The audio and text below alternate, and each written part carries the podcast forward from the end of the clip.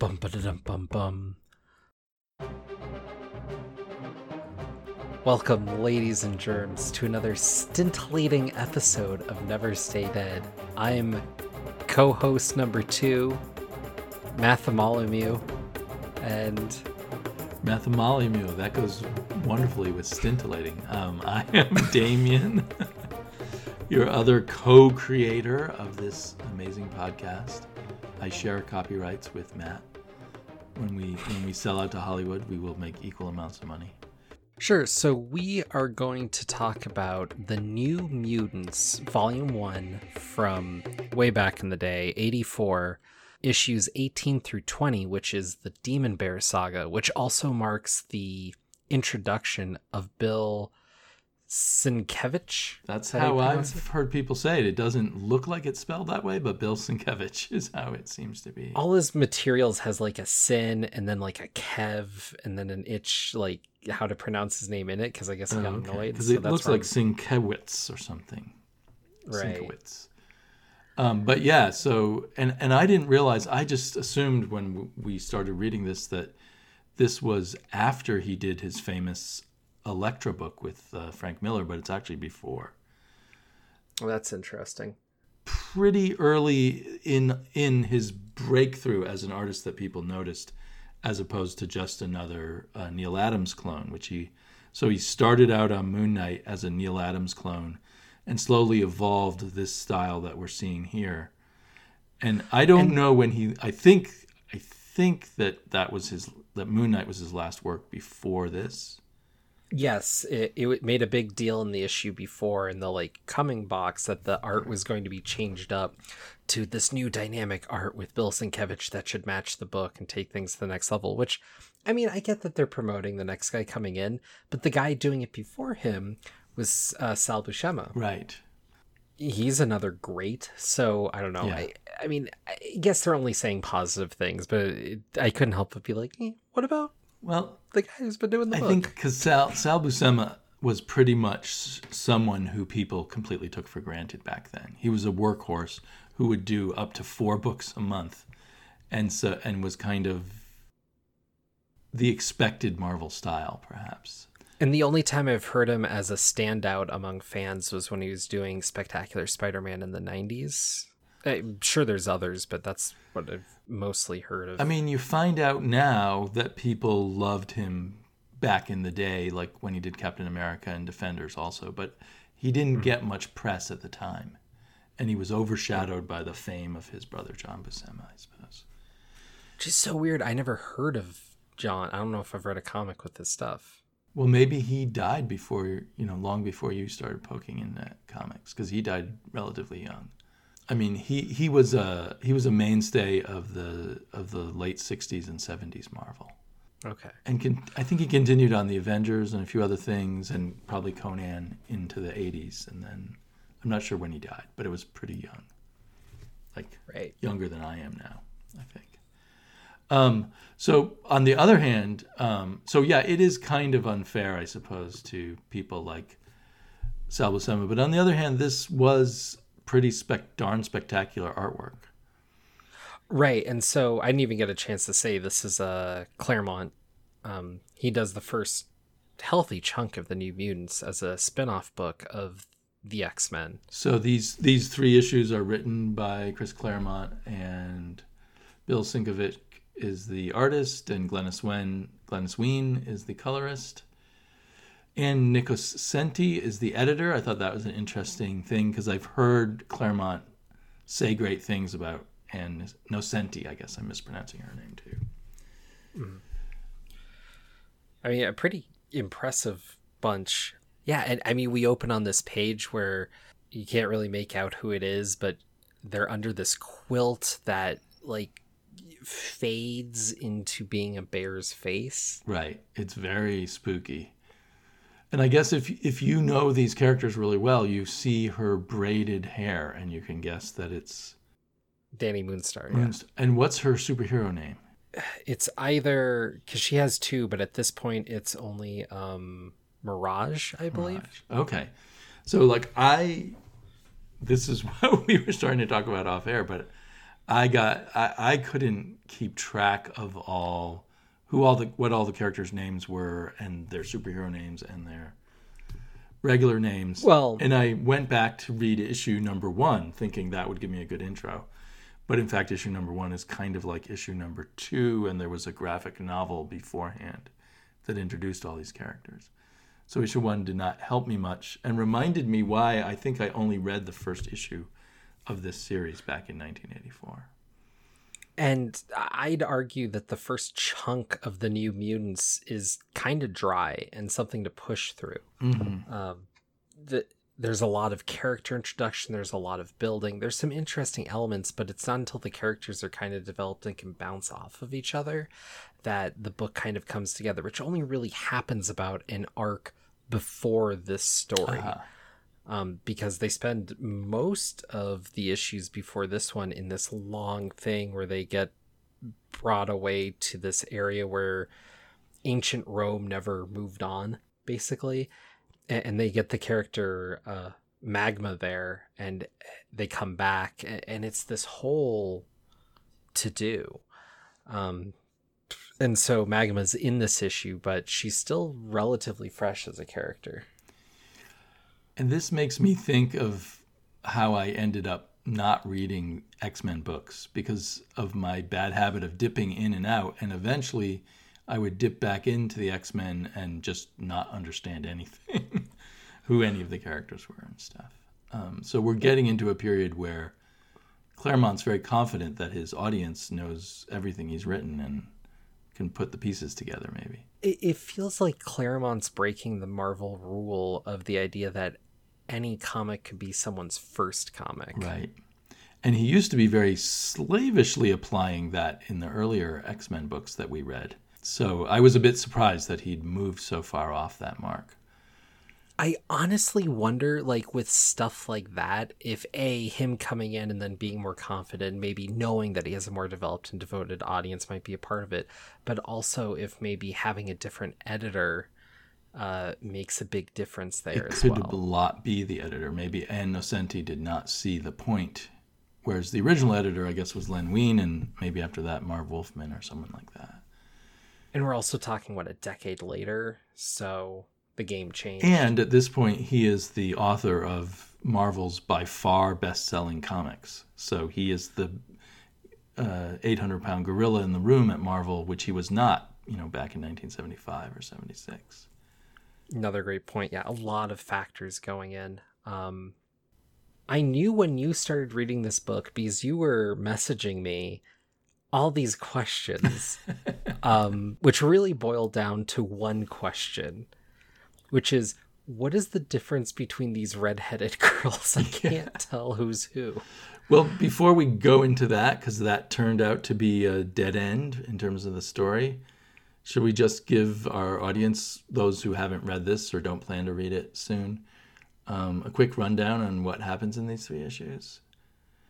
Uh, I can do it quite quickly, or if you want to throw it out, I Uh, mean, it's you, a pretty, you can do it quite quickly. Go ahead. I think this is it's a very basic story, right? Um, Dani and whatever her Moonstar, did you say, is having visions and dreams, and then is literally attacked by this uh, magical ghost bear, and is nearly dead. And they take her to the hospital. The other members of the New Mutants, Professor X is just away, and has left apparently no adult to help take care of them.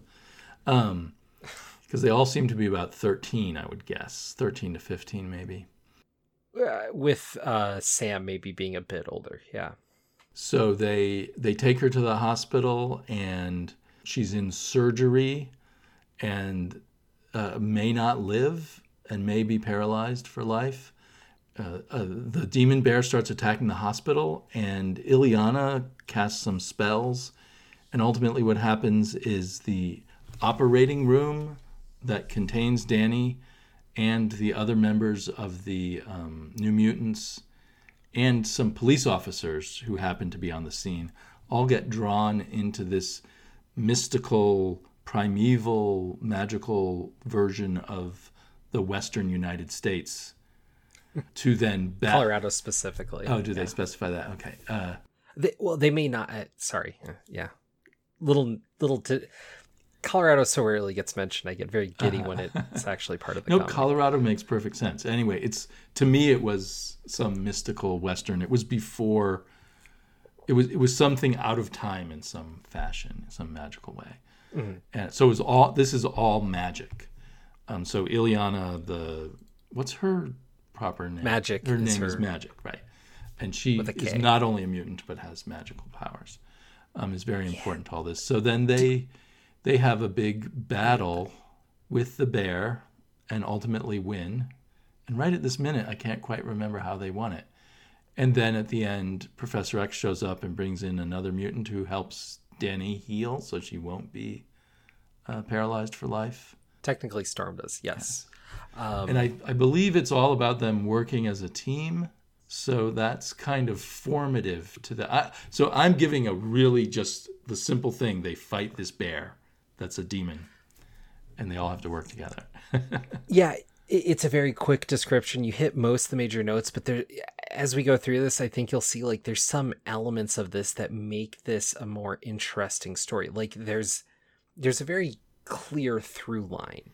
yeah, I would. I didn't mean to imply it's not an interesting story because I definitely believe it is. I, I don't believe you were. I, I was just I'm saying this more for the audience's sake because it sounds kind of cut and dry. And why would this take three issues? But um, this is a classic. They're making a movie out of this for a reason. You know, uh, this is Oh, I didn't realize they're making a movie. I- that's part of the reason I picked to do it now. Is there's this movie right around the corner based on these issues. I just thought you got your issues of New Mutants and you were like, "Wow, look at this art. We ought to cover this."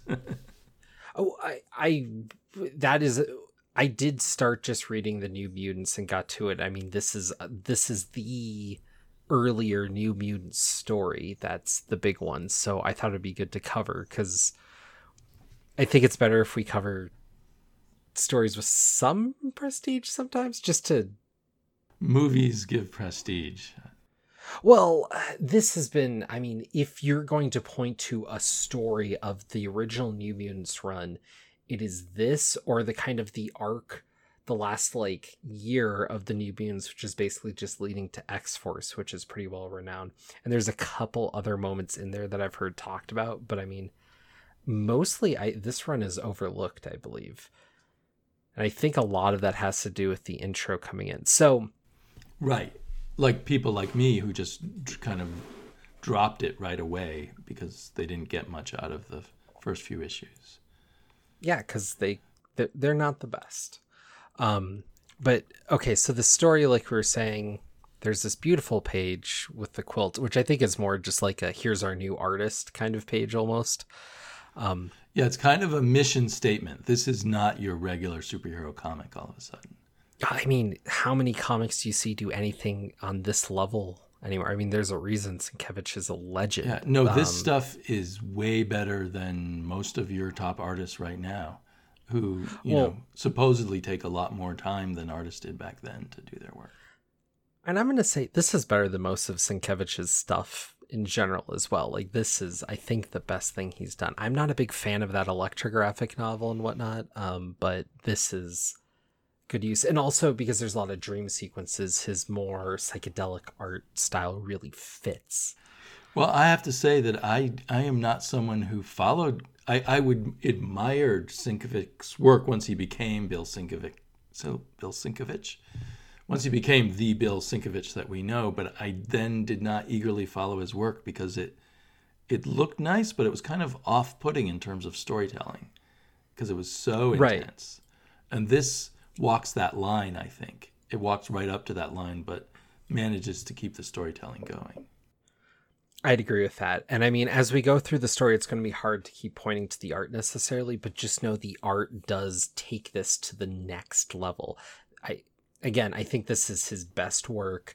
And, you know, I mean, he's a name, but I mean, this is like the best thing he's done. it really makes Claremont's story sing. It, it transforms his idea into something that seems profound and mythical on a level that you don't normally get when you're trying to be mythical in a comic book. And I- think a big part of that is is it's mythical, but it's not trying to be epic. True, it's mythical, but it's very human, and Sienkiewicz can give us Sienkiewicz can give us both of those things. and I think Claremont has a, has a big point there. So we open on these first few pages with the mansion being destroyed. Um, it's Rachel Phoenix, um, who we basically know it's her because she's talking about her mental powers doing this, and then Xavier gets blown away, and This is the biggest misstep of these issues. Oh, I was gonna say it, it opens on a thud because how do you even make sense of this if you're I mean coming in fresh and this is the biggest problem with the New Mutants book as far as I've read and I've read a good chunk beyond this at this point. Um, it is very much a B book to the X Men, but it has its own cast and whatnot. But it's slave to certain events going on because I believe Claremont was very worried about continuity, where these characters. When was were. this character Rachel introduced into the regular X Men? Was she in Days of Future Past? I don't even recall her. to tell you the No, she wasn't. She was post Days of Future Past, but she's before issue 200 because a very prominent issue of hers is 199, I remember. But I haven't read that chunk of X Men yet. I actually. Yeah. So I don't know exactly when she comes in, but um I mean, I don't think she's that well known of a character to readers yet that you would leave her unexplained, but she is unexplained. And worse than that, the- the older version of herself that's sort of time traveled between alternate timelines to our timeline has now short red hair that makes her look like the werewolf character. Right. She looks identical to Rahne the way it's drawn here. And so it's very confusing to readers of this book who I'm reading this book as just this book right now. And Rahne is Wolfsbane. Sorry for the people on the listening not looking at the video, but I've just found a panel where who would know that isn't the same redhead that appeared earlier if you weren't really on top of things. It's a young, short girl, you know, white girl. And you can't see Rachel's eyes, so the color of her eyes wouldn't even be distinguishing. Technically, Rachel has hair that goes down like a bob, whereas Rahne has um, more of just a flat top kind of deal. But it, it's such a it, because of the panels and the lack of like, there's only three panels with Rachel that actually show her hair, maybe four, and then we go to Rahne. Like, it's such a detail to try and hone in on versus not. It's just confusing. And I I mean I guess we shouldn't spend too much time on it, but the other thing is we start by looking at this girl sleeping under the blanket and then on the next page we're looking at Professor X mansion. So I thought we're in the same time, but we're actually somewhere else on the second page, which but it's not clear at all. Right, it's a very weird opening, and honestly, the story would be better if we just didn't have it. And and it's I mean we saw this in the earliest Claremont X-Men where he would you know show Professor X having dreams of outer space with no explanation of it until many issues later.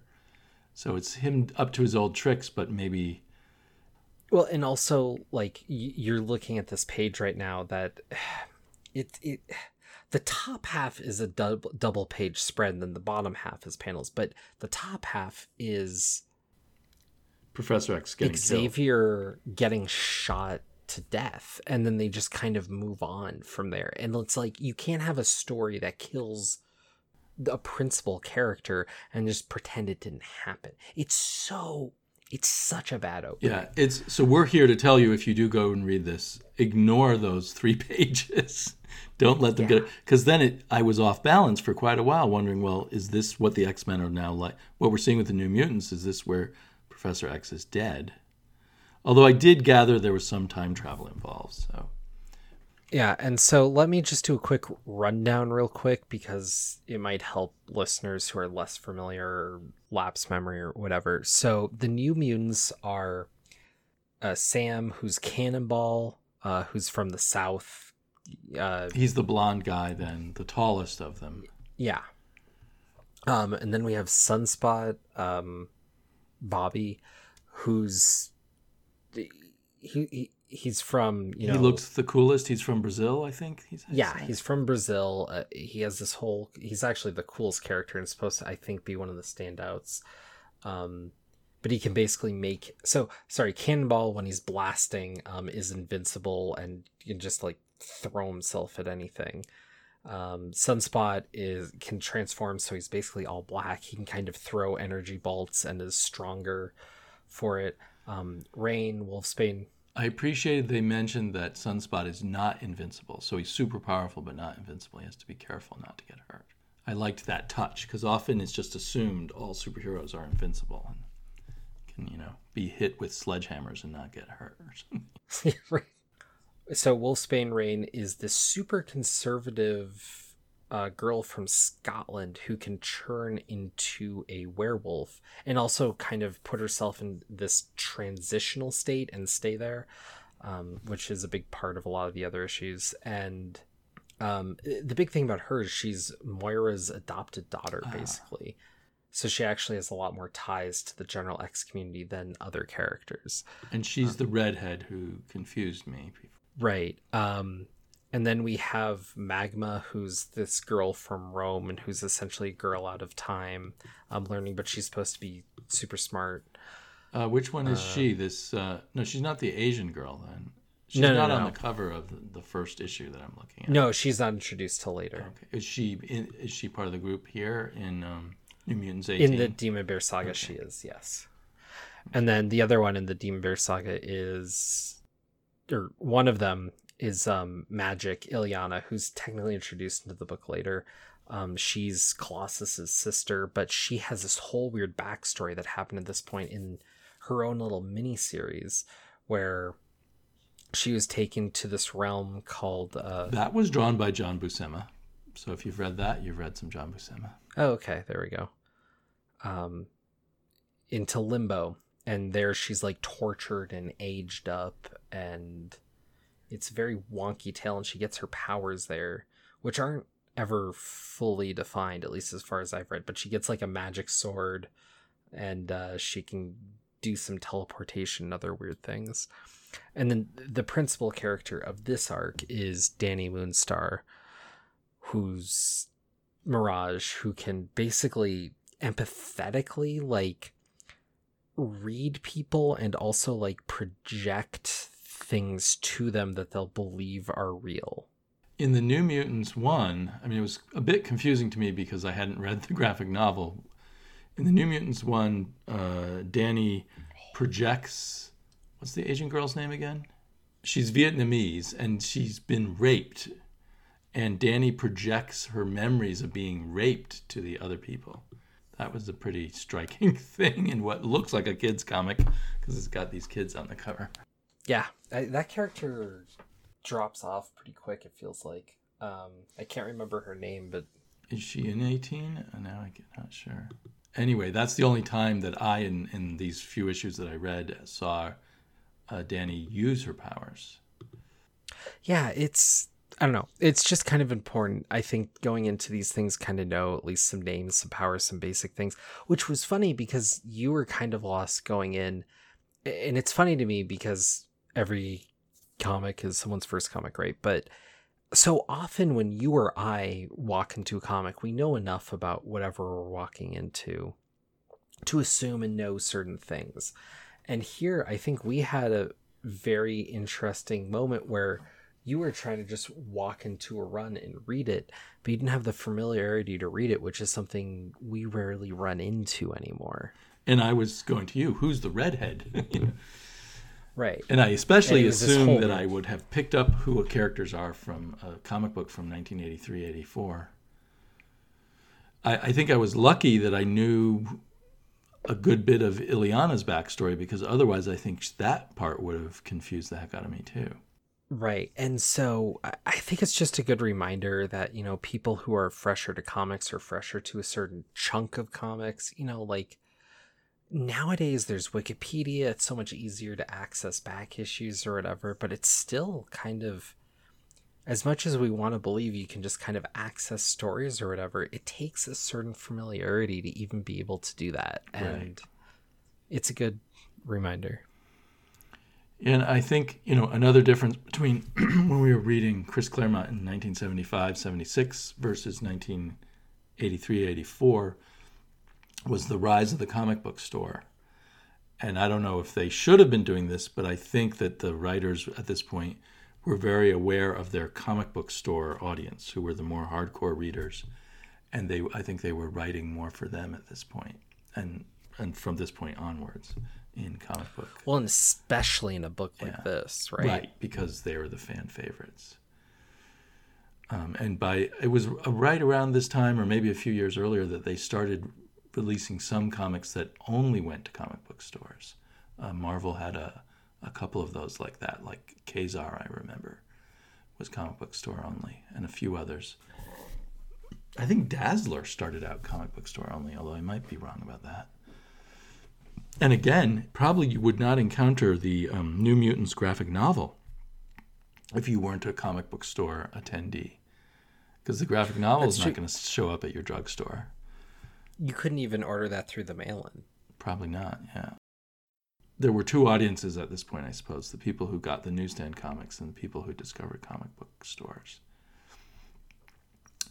Um, but back to the story. Um, well, well, you introduced all the characters, and then the the central character here is is Dani, the um, American Indian character, who is being haunted by this demon bear, who she believes had killed her parents. Did it also kill her grandfather? Yes. Right. It's been coming for her. Right. And she can't And, uh, tell anyone about it. Um, I forget if it's just a matter of pride or no one can help her. It's mostly pride and um and kind of this and you get a sense of this because it, uh, building up to the scene we're looking at she's training in the danger room and she's training against fighting this bear. And one of her teammates is basically like you know i get you've been training so much lately and that's one thing but why a bear? You gotta like what are you doing? A bear which is so that was a moment that really hit me because the whole idea of like the demon bear hit me as kind of kooky just hearing it out loud for the first time. But in that scene and knowing and having read to this point, the demon bear is brought up a few times before this. It's seated before the story. And the idea of it is actually pretty menacing. I mean, bears are intimidating Yes. And the idea that this demon spirit is taking the form of a bear to fight her just this thing of muscle and claw is it's formidable and whatnot. I mean i know demon bear sounds a little goofy until you actually think about it it's like imagine a demon possessed bear is coming to attack you. That's scary. Yeah, and I I didn't know about this story, so when you first mentioned it to me, I thought it sounded pretty goofy, but it actually turns out the bear is uh, very scary and uh, built up between the artist and writer into a also a formidable sort of magical creature.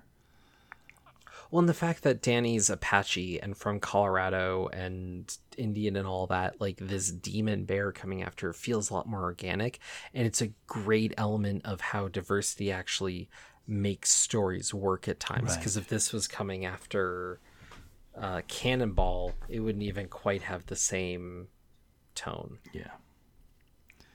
Right. It's it's it's a, a story and a uh, monster that fits the character perfectly, and even as as we wind up towards the end and everything's fully revealed, it even matches the character even more.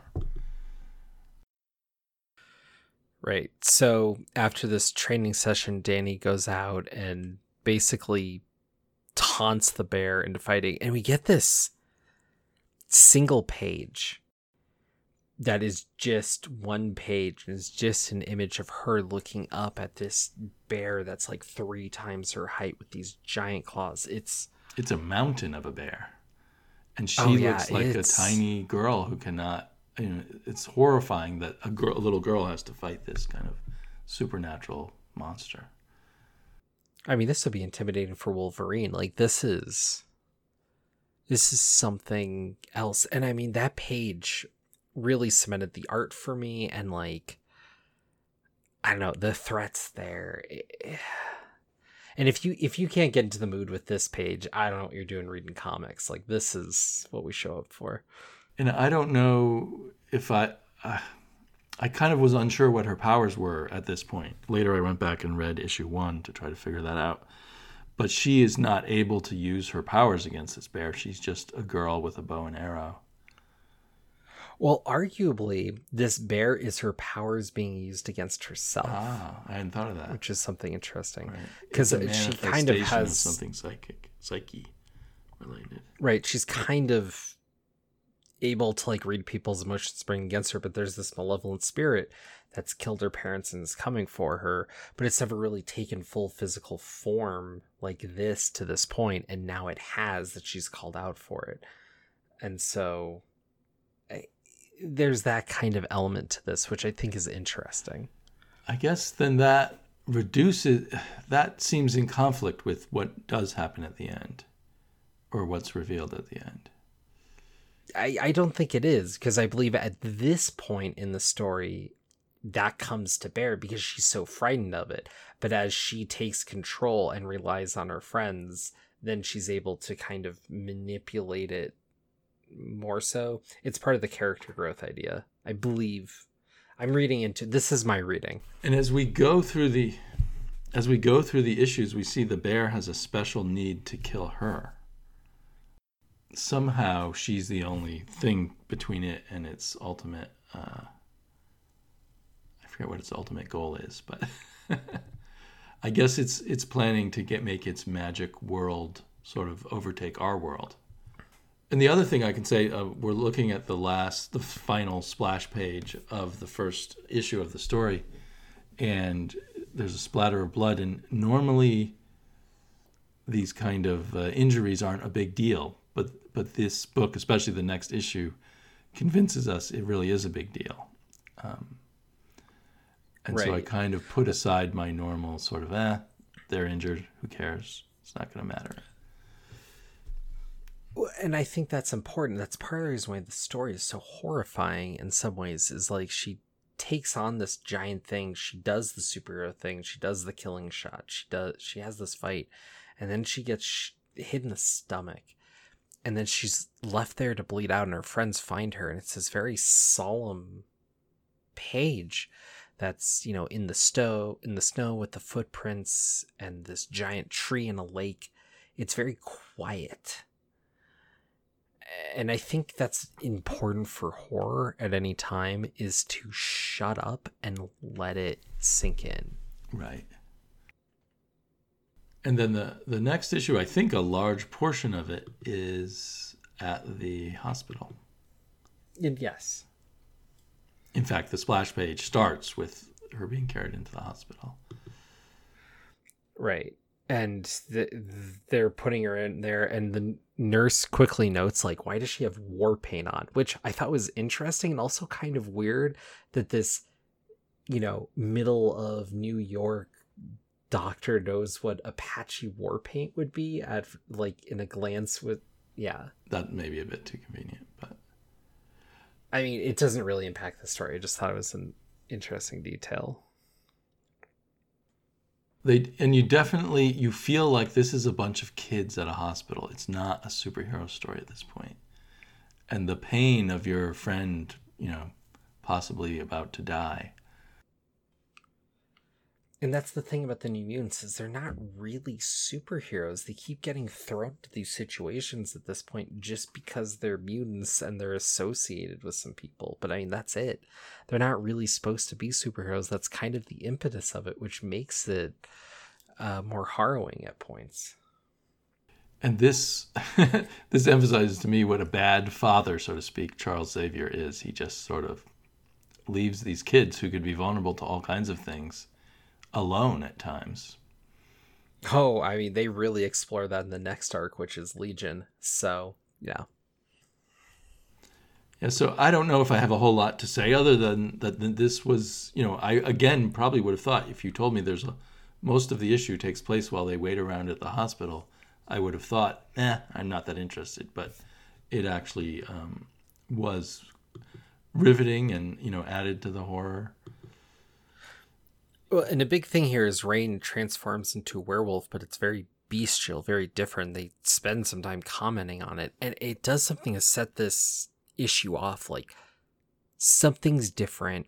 It's tapping into magic, and it's affecting a good number of the characters. And so the cast really comes together in a number of ways here, and it's very interesting to kind of see that interplay and i think you know that character selection that interplay really is a lot of what makes it work Yeah. Everyone seems so fragile here, even the police who are working at the hospital and the doctors and the nurses. Um, they're all it, they all feel in danger. Definitely it's a it's a horror story. Right. And so ah, there's a lot of little things that happen for the series as we go on. There's a there's a couple pages and we skipped it over in the last issue and it's here in this one about um, Starjammers. building up well, Oh, sorry, yeah, sorry. Starjammers, but building up till um Lockheed or um oh my god. The robot guy coming in. Why am I spacing his name? robot guy. Oh Oh, there's Sorry. stuff about Illyana getting robotic. Well that's stuff? a separate thing. That's a separate another thing. So, uh, Claremont doesn't let go with all his constant seeding of other plots that are going to pay off later. Is Yeah, Warlock. That's the character I'm looking for. Warlock. Um, and then yeah, Illyana Magik is getting this weird magical armor that's coming up because of this, but that continues on past this arc. Um, but it all plays in. And then we end with the cop and the nurse from the story kind of their souls being held in check while uh, Dani's soul is also there in a different state, all with the the bear kind of holding it as he's pulled the rest of the New Mutants into this other realm that he's taken over and kind of destroyed, and he's coming for Earth next. Yeah, it says the bear couldn't beat us on our own turf, so he transported us to his. It's summertime all of a sudden. They're somewhere out west, but we know now it's Colorado. Or another dimension, which happens a lot when Colorado is brought into a comics. Happened in Superman too. You live in a mythical land.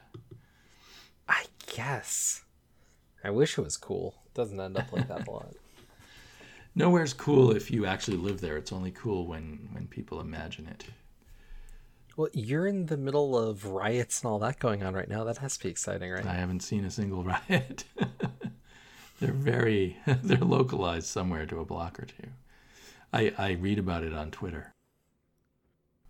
But yeah, so now we again get to kind of an issue that again, if you told me about it, oh, they're fighting on this abstract, mystical Colorado, I'd say, ah, you know, I've seen a million Marvel comics where the bad guy transports you to some other realm where you have to fight him. But this isn't at all like that.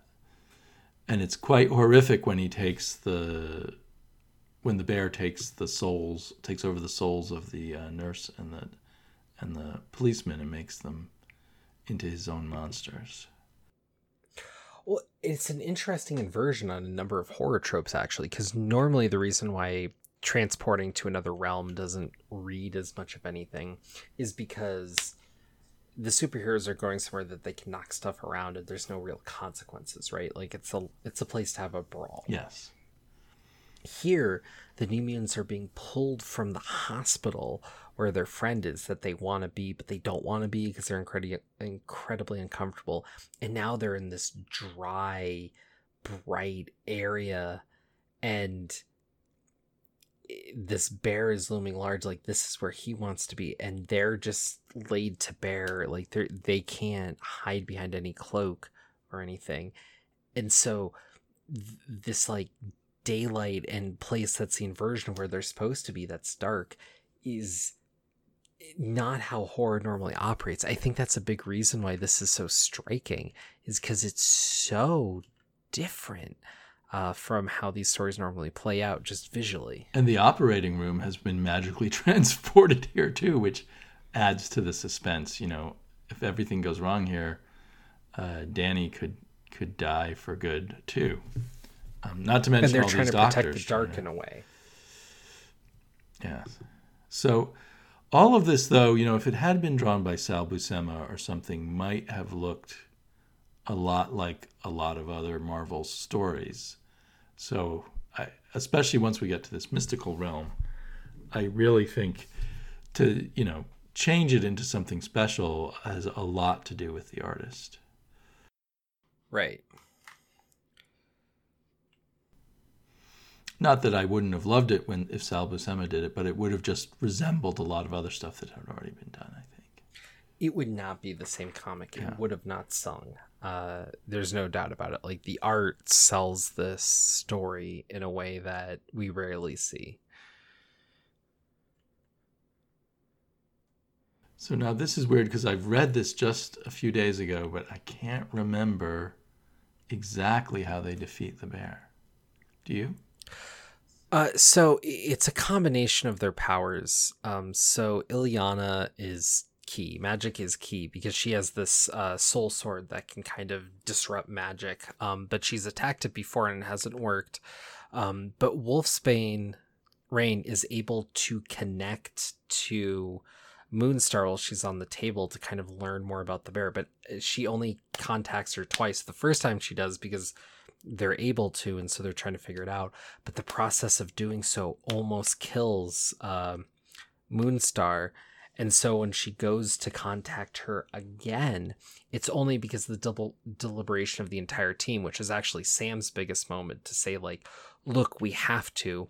I I don't want her to die, but if we don't defeat this bear,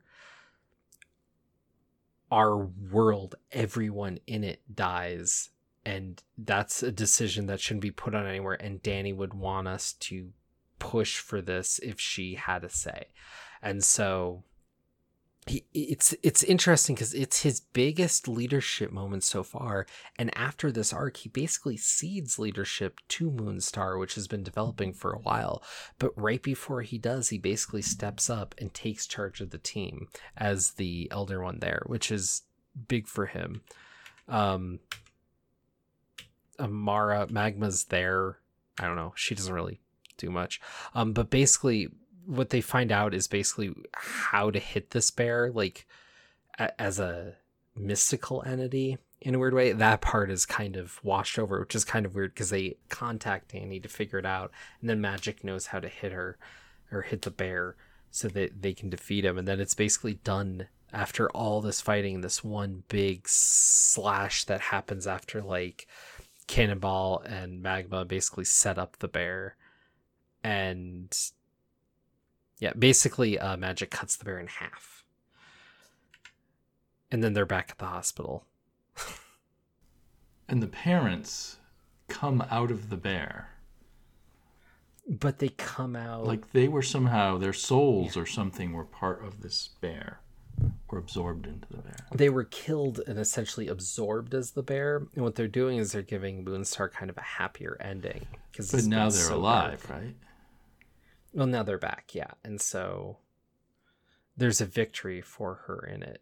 But also, the cop and the nurse become Native Americans, Oh, right. That was a weird touch. which continues on later in the other issues. Do these characters, the cop and the nurse, show up again? Yeah, they do. Um, it's a weird dilemma because the people are so worried about them being able to return the horrible thing that's been happened to them. Like, I mean, don't get me wrong, it's weird, Mhm. But it's not like horrible. It's just weird. Right. Do the parents, do uh, Moonstar's parents show up much afterwards? They're like mentioned, but not Huh. really.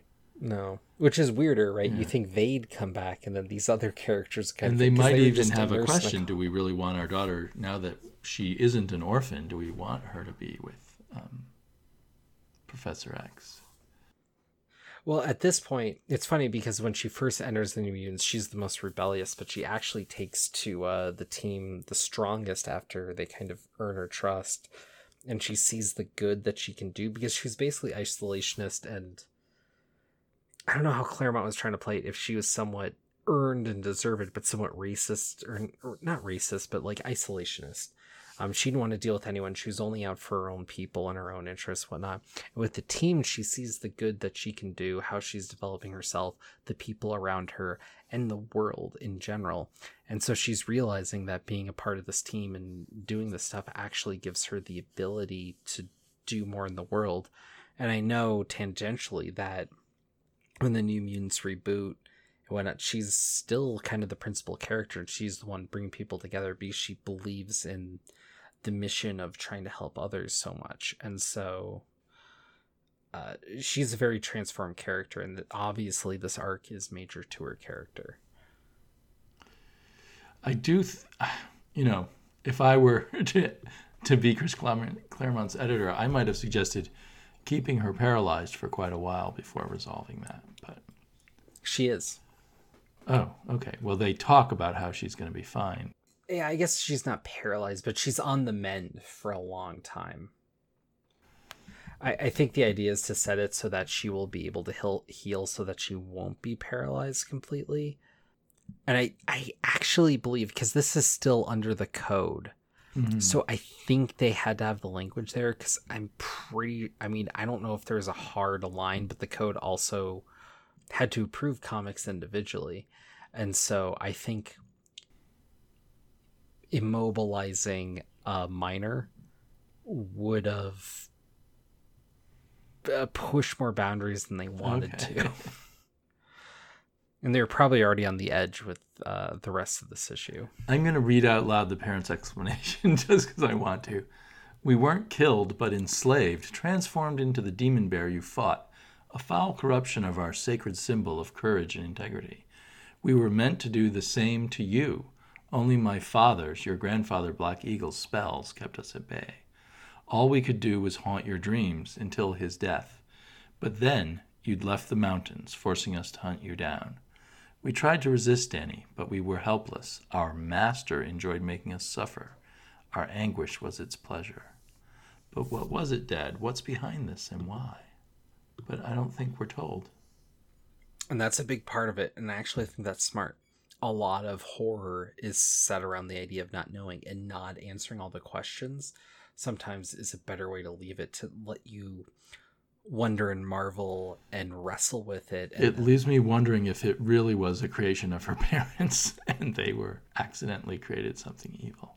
Well, no, I mean, this did take them in and it did ultimately kill the grandfather, who's the character you see in the graphic novel. Uh. Um, I do believe there's a connection between her power to it and her like growing fear of it and manifestation of her power, like all that that is tangentially played through but not necessarily mm-hmm. explicitly stated. Um i don't know. It's it's a very compelling comic. It is somewhat messy. It's not perfect. It's not tight in every way but it's it's compelling through and through well and i presume it was done still in the marvel method where chris claremont just gave bill sienkiewicz a summary of what should go on in the issue, and then Sienkiewicz kind of went home and drew it all up, and then and then Claremont had to write dialogue in each panel, which is maybe why it kind of wraps up in this, as a lot of Marvel comics do. when they were still doing it this way, with a lot of info dumping at the end to explain everything. Yeah. Did you? Did um, you? Sorry, I'm. Sorry, you were going to say something. Go ahead, and then I have another question for you. Go ahead. Well, did you read this on the original newsprint? Because I know you've been buying issues. Or did you read this digitally the way I did? Oh, no, I, I read this in issues. Okay. Did the art look as good on newsprint? Because I'm kind of wondering if this kind of super inky artwork yeah, Sienkiewicz definitely looks better on this digital with the clean white backgrounds than his kind of sketchy stuff's able to stand out, not necessarily bleed in. Like you just flip back to the page where Magik cuts the bear in half, and it's this very inky thing with the cut being the white and the bear being all the black. And it looks so much more dynamic on the digital than on the physical yeah. that I have. And the physical I have is like a it's a reader copy, so the pages are slightly yellowed. Um, things have blurred maybe a little bit, especially with this being an older comic, and so it it it looks good, but it doesn't have the pop, the flair, and it is somewhat frustrating that I've now spent all this money on collecting. God, I'm like three issues away from having the entire run. Um, but I'm doing all this, and then I see the digital, and I'm like, I could just read the digital and it's a little bit better, and that's so frustrating. Well, it's better for an artist like this. Or, you know, if it were reprinted on some deluxe version, it would be well worth getting. I think that's another thing that maybe at the time kept me from being as excited about Sienkiewicz, Sienkiewicz as I should have been because it didn't work quite as well on newsprint as it does. So when he did the the uh, Elektra book, that was not on newsprint. That was on Baxter paper or whatever they used at the time for their deluxe work. But still, it must have been mind blowing at the time, and I kind of regret that I wasn't following him into New Mutants when he came here. I remembered collecting his. Uh, I remember watching his transformation on Moon Knight. But I mean, we're we're 20 issues in and so you would have been roughly two years into the book. So i mean yeah and i had you would have had read issue one and two perhaps or maybe issue one and then issue seven or you know something like that and then given up don't get me wrong. I've I've had fun reading through this book. I think it's interesting, and I think it's compelling to see where some of these characters are, and knowing where they're going actually makes it more fun for me. Rahne's actually my favorite character in here, but so much of that is informed by where she ends up in Peter David's X Force. Seeing her as the young Catholic schoolgirl, basically in here, knowing that she becomes effectively the ex-Catholic uh, later which is well seated um, throughout this run, is very compelling to read. Whereas a lot of these other characters, um, Sunspot's a dynamic character here, but I don't know if he has the same growth later. Uh, Cannonball's interesting, but I know he just has some hard changes throughout the years. And throughout these issues, he actually doesn't grow all that much, which is actually his character trait compared to the others, which is an uh, unusual one for Claremont. Well, I think what I would want to do is, you know, I've been in omnibus form slowly reading Claremont's run. I don't know if I'll ever get that far actually, because um, since we did, since we did our um, our podcast on the very earliest Claremont issues, I've worked my way up through most of the rest of that omnibus, and then I have another omnibus that I haven't even started. Um, but if I ever get up to 1983 Claremont X Men, I think I would then want to be reading New Mutants also to see the whole tapestry. But by itself, I'm not sure if I would want to read it. It's fair. It's it's a weird split, and I mean, it's fun reading through Claremont, but it's so voluminous and so kind of interconnected. And Claremont's known for being adding all this extra verbiage you don't necessarily need, and whatnot. It's a uh, it's its own little thing. It's crazy to think that for a while Claremont just owned a corner of Marvel and just kept going. And it was the it's corner of Marvel that was else. selling. I mean, it was it was I I mean, I don't know the figures, but I think by this point it was, you know, the the bedrock of, of the company. I mean, there was some standout stuff too. I mean, there's still Spider Man going and whatnot, but I mean, yeah, I think there's some big stuff. I know Rom was going. One of the weirdest thing about the New Mutants to me was that it was co-created with um M- McLeod, Bob McLeod. Yeah, Bob McLeod, who only did like the graphic novel and then three issues and then moved on. It's just I don't know. There, there's a lot of oddity going on in this book, and it's fun, but it's it's not Marvel's strongest. It's not Claremont's strongest. But I mean, of the New Mutant stories, especially of the ones Claremont did, this is the standout. Well, I think it would with a movie coming out, maybe there's a chance they would put out a oversized edition of this and maybe some related stories. By it would be great to see the Sienkiewicz given the the really large hardback treatment. I do have an idea for our next Wait, now I'm gonna get the title wrong. Is it The New Frontier by uh, Darwyn Cooke? Was that what it was called? Oh yeah, yeah, New Frontier. Yeah, I'd like to reread that, and it's relatively contained. I think it's about is it about six issues long. I'm ass- I'm just assuming you've read it once, but uh, it's been quite a while since I've read it. I don't think I've ever. No, that's not true. I read it once, and then I've seen the animated one once I remember it not being my favorite at the time, but I've been curious to revisit